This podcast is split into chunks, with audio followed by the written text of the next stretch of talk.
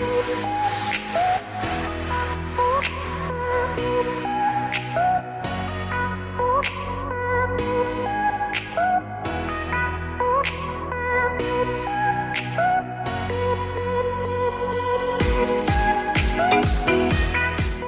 and welcome to Digineer Presents, Digineer Commitment Based Management. On today's episode, Gus and Joe tackle our second interaction principle be authentic. The guys walk us through what it means to be authentic inside a professional and personal setting and differentiate between filters and omission. So here we go. Joe and Gus on Digineer Presents. Hey there, this is Joe. This is Gus Broman, and we're back for episode three for commitment based management with Digineer Presents. So, this week we're going to talk about the second interaction principle be authentic. Have you ever been in a situation where it feels like somebody is holding back stuff in the office or in life in general? How does that work for you? That is a great question because I feel like that all the time. And the question that I say to the person because I feel like they're poking around a haystack looking for a needle, but they don't want me to know that they're looking for a needle. So the question that I always ask is hey, what's your question behind the question? What is it that you want to understand? Because I, I never quite understand. I'm like, just tell me it straight up. And I love this the interaction principle about be authentic because at first blush you think it's pretty easy. Like it's just be authentic, and be honest. But it's actually way more than just being honest. Wouldn't you say, Joe? Yeah, I mean, it's uh, a full disclosure. It is being true, being honest. But if there's, you know, if there's anything that is on your mind that could potentially get in the way performance or or the team dynamic or your household dynamic potentially it needs to come out. So what does that really mean? So let's let's say you and I are on a project, which we've been on many times. So you're on a project, you're in a team meeting. How could withholding information by not being authentic be a detriment to the group? Well, you know, Gus, let's say that you're my uh, I report to you. Okay. And uh, and let's say that for whatever reason, I I'm concerned that if I say you know one of my concerns that you're somehow gonna find me in disfavor or you're you're going to be upset with what I'm saying. Okay. But in reality, then I'm holding back a concern which could you know potentially be addressed and could potentially turn things around and, and make things go a better way right right and the problem is is that my fear of communicating with you could potentially say oh i can't say this because it's not appropriate and therefore i won't right it brings me back to my childhood where my mother would tell me okay always tell the truth. And then my my sister taught me how I could tell the truth but then still deceive. So I remember one time we lived grew up on a lake and all of the neighborhood kids were outside swimming playing on the raft and my mom insisted even though I was in 3rd grade I had to go in and take a nap in the middle of the day. Because obviously you drowned if you eat and then you swim right after that, right? 30 minutes, so I had to take a 30 minute nap. So we were upstairs and we're taking a nap. I was like, okay, we have to go to sleep because mom said. And my sister goes, no, we don't. Because mom will come up and she'll say, did you sleep? And we'll say, yes. And I'm like, I don't think I can fall asleep. Did you sleep last night? And I was like, yeah. Well, then you slept. Unless mom says, have you slept in the last 30 minutes? It's not lying.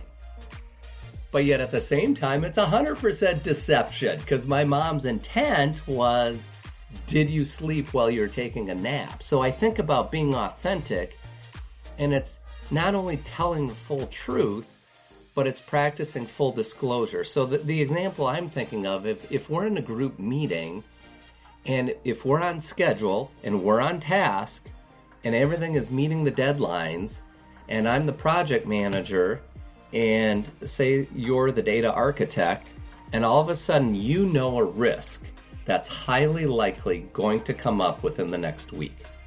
If you sit there and don't share that with the team, that's not practicing full disclosure, and that's that's not being authentic, And that's where it gets dangerous. There's a reason that data architect is on the project, right? And his knowledge and his thought, or my knowledge, my thought, is is crucial in in order to uh, mitigate the uh, the risks or uh, handle what may come our way, right? But you have to be able to be authentic, and you have to feel free to be authentic. You have to have that within you to be able to say, well, and this goes back to trust, but I trust Gus, and therefore I I will be you know authentic. I will practice full disclosure. Right. I was at a client one time, and uh, we had a milestone, and the milestone was to write the project plan. And the project plan wasn't done because he didn't know what the milestone dates were. Yet the project was green, and it was already supposed to be the milestone was last week. And I said, Well, how come our status says that we're in the green status? He goes, Well, because, you know, we don't need to raise any alarms. I was like, Well, we missed the deadline. And so, by definition, if we missed a deadline, we should be red. He goes, If I turn it red, I'm going to have a lot of questions, and upper management is going to like ask me a bunch of questions, and then it'll take a lot more work. And I was like, but that's what we need. We need resources to get on this project. So we need to turn. And I just thought of that and I thought, man, in the commitment based management realm, being authentic is saying where you're at on the status and communicating to others so they know. Because guess what? You don't go from red to green without extra resources.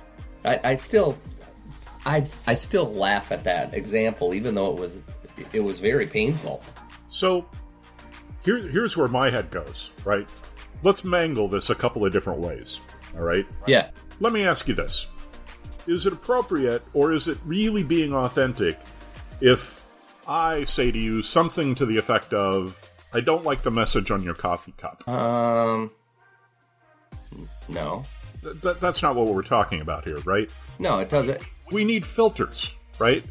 This does not mean lose all your filters because Okay, if yeah. everybody lost their filters, I think there's a movie about this where a fellow lost his filter and he got on the elevator and he said some horribly inappropriate thing to, to somebody on the elevator with him. And um, that's not what we're talking about here, isn't it? No, not at all. No, no. I think it was liar, liar. Is either liar, liar, or yes man. Jim Carrey, nonetheless. Right. But yeah, you're, you're right. It isn't taking up people's time and saying everything that you think about everyone because you're not withholding anything. This is related to the project work, the work that's before us. So, yeah. So, I was thinking about the bullet point where it talks about I will have no privately held negative assessments. Sure. You know, and you and I have done commitment based management training before. And what does that really mean to you? I will have no privately held negative assessments. So does that mean if I have an assessment that's negative to you, I should tell everyone? Well, no, no, no, no. hey, everybody, let me tell you about Josie. What is your internal truth of the situation or the project that you're on, right? Or or, the, or your situation at home. And and again, let's set aside the filter thing because you know that that Okay. is important. But what this means to me is if I assess that this is our situation, which is negative, okay, you know, it could be a risk, it could be a uh, um, you know something that we're going to encounter down the line. I need to speak it, and I, and I need to work this out with you. Otherwise, I'm withholding, and and I'm not practicing the authentic. Okay. So is is this negative assessment a, a character thought? Is it a competency thought? Like, help me out on what negative assessment. Give me an example what that would look like. What are you going for here? I'm just trying to figure out what the heck is a negative assessment. If it, if it's just like, oh, I th- I think Joe isn't very good at doing this. Do I need to tell everybody, or is the negative or is the negative assessment just like uh, he's not going to meet his commitments? Yeah, yeah, so you're mixing it up with um, reliability, competency, and, and sincerity. Okay, so if my negative assessment is is what I will private. I will have no privately held negative assessment. What's an example of a privately held negative assessment? That this project is going to go off the rails. Okay, okay. It's usually not around an individual Um, I mean, it can be okay. It Right. can be that we have somebody on our team, and I want to say to you that I don't think that so and so is performing right. Later on, we're going to talk about grit, which is mm-hmm. gossip, rumor, innuendo, and triangulation, and and there will be a framework so that it doesn't come off like I'm coming to you to talk about Gus or I mean Stuart, for instance, and So, as we think about a negative assessment, I will have no private negative assessment. So, if I'm in a project team and there's five of us, and we have a guy named Stu who's our project manager, and I know my work stream is going to be behind, for me not to share that, that's holding. That's withholding information, number one. Or number two, is it withholding a, a negative assessment? So it's it's it's an assessment, and it's not gossip, it's not rumor, it's not innuendo, and it's not triangulation. So if if you don't say something about Stu's performance, then yes, you are withholding a negative assessment, and and therefore you will be not practicing be authentic, and you need to be authentic. The other thing that I remember most on Be Authentic is I'll go to the source. And, and that's what I appreciate. And we'll get into that more next episode, episode four, with No Room for Grit. But I just appreciate going to the source. And if I have a question and if I need to kind of talk through this this filter thing or practicing full disclosure, you know, you need to go to the source and say, "Hey, I'm, I, I didn't want to take up the, the whole time of the group. I need to go to you directly and and and work through this." So that's always been helpful for me to be to remember to actually go to that source. So And let's say that I'm the one who's got the negative assessment that I am being authentic with you for. I'm I'm conversing with you about an, an example, Stuart, and and Stuart's a great guy, but let's just use him as an example. But if I come to you around Stuart and and I say to you, well, I think he's really doing uh, poorly in this way, right? yeah, You you spoken with me. I am the original source, but then you need to talk to Stuart to figure out what's really going on, right? Right, right, right. Right. You know, I, I, love it, you know, kind of remembering if, if there's any doubt whether I should communicate something to you or to the group, then I should. If I have that inkling, then I probably should share it. We had a rule.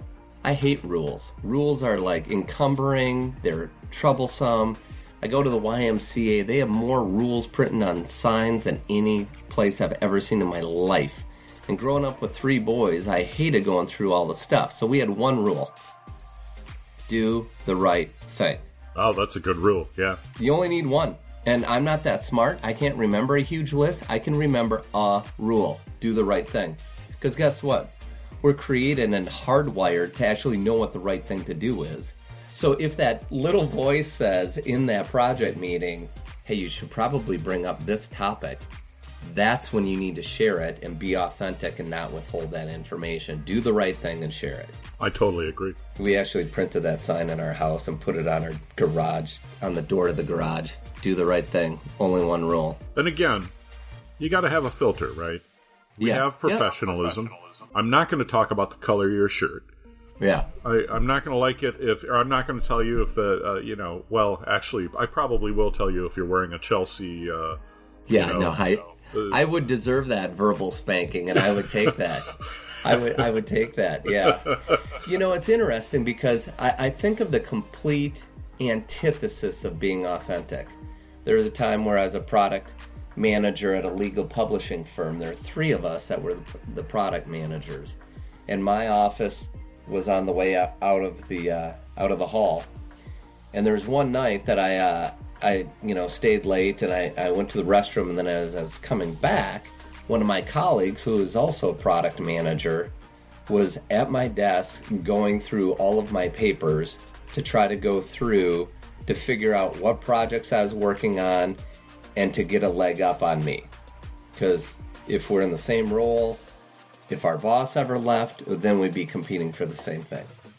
And I thought, you know, and to that day, I was like, what a grimy person to be going through that.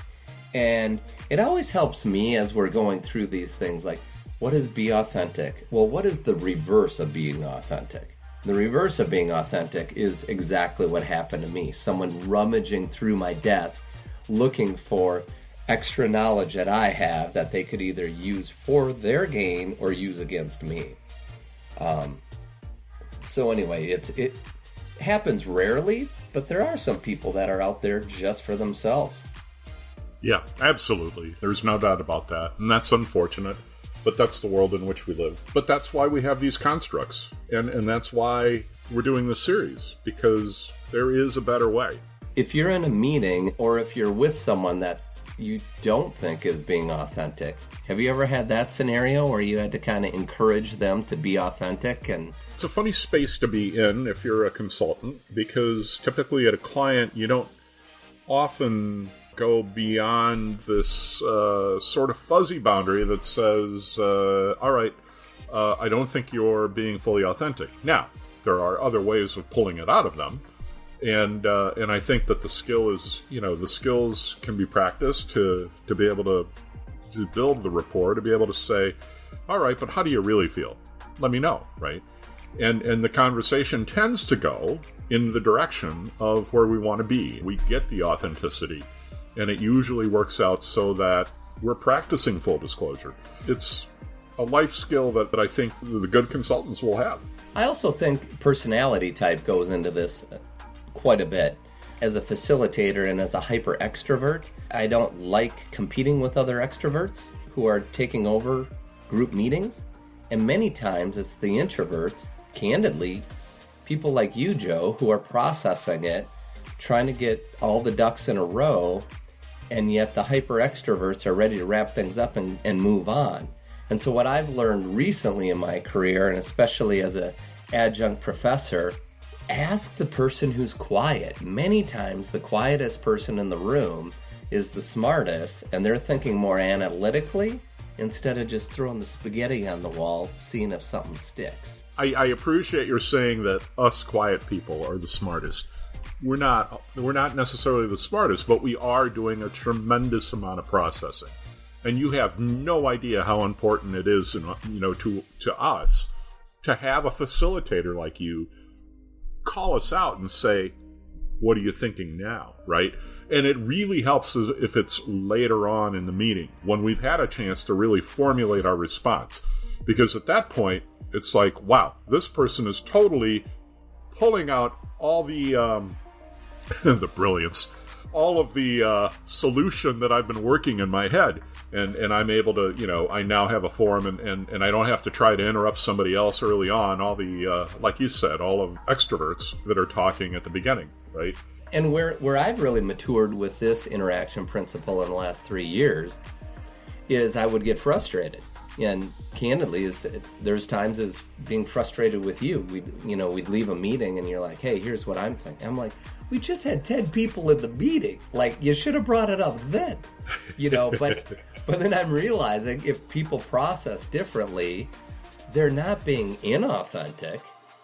They just didn't have the time or the speed, or I didn't facilitate the meeting well enough to either elicit their input or to slow down and kind of let it process. So, because it should be a fair playing field, right? It, it, it, everyone in the group should be able to participate and give their talents what they can give to the group. So, anyway, yeah, there's a time where I thought people were being not being authentic because they're withholding information. It's just that the RPMs ran at a different speed as as the meetings were happening. Us analyticals, only children. We, we get thrown into a situation like um, dinner with my wife and, and her sisters, and I say about as little as can possibly be said because I can't get a word in. I don't know Yeah. how to how to how to interrupt others while they start talking, and they certainly do, right? Right, and, right. and I'm I'm always waiting for a five second pause, and I there is never a five second pause in that situation. So Mm-hmm. so the um, the authenticity is sometimes difficult to work in, and if your timing is such that you're you're used to waiting for that five second pause, sometimes it's a little harder to do that. Actually, through the years, Joe, I, I've enjoyed training this on this with you, but I've also enjoyed your authenticity in our project meetings, and uh, you've really helped me grow in this topic. And it was, th- this was fun. So thanks for chatting through this with me today. It, it, was way more fun than I thought. So I enjoyed it. I'm actually really looking forward to uh, next week's episode for for uh, providing no room for grit. That'll be uh, our fourth episode, and it'll be our third interaction principle. Um, and make sure you follow uh, Digineer on Facebook, LinkedIn, and Instagram. This is Gus Broman signing off. And I'm Joe Colomina. See you next time.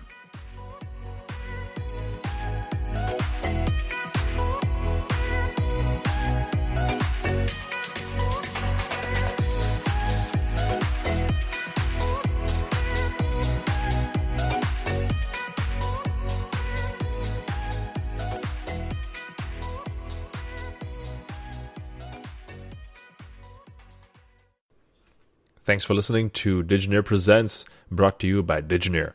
Please be sure to follow us on Facebook, LinkedIn, and Instagram, and look for Digineer and all those social media platforms. We look forward to hearing from you.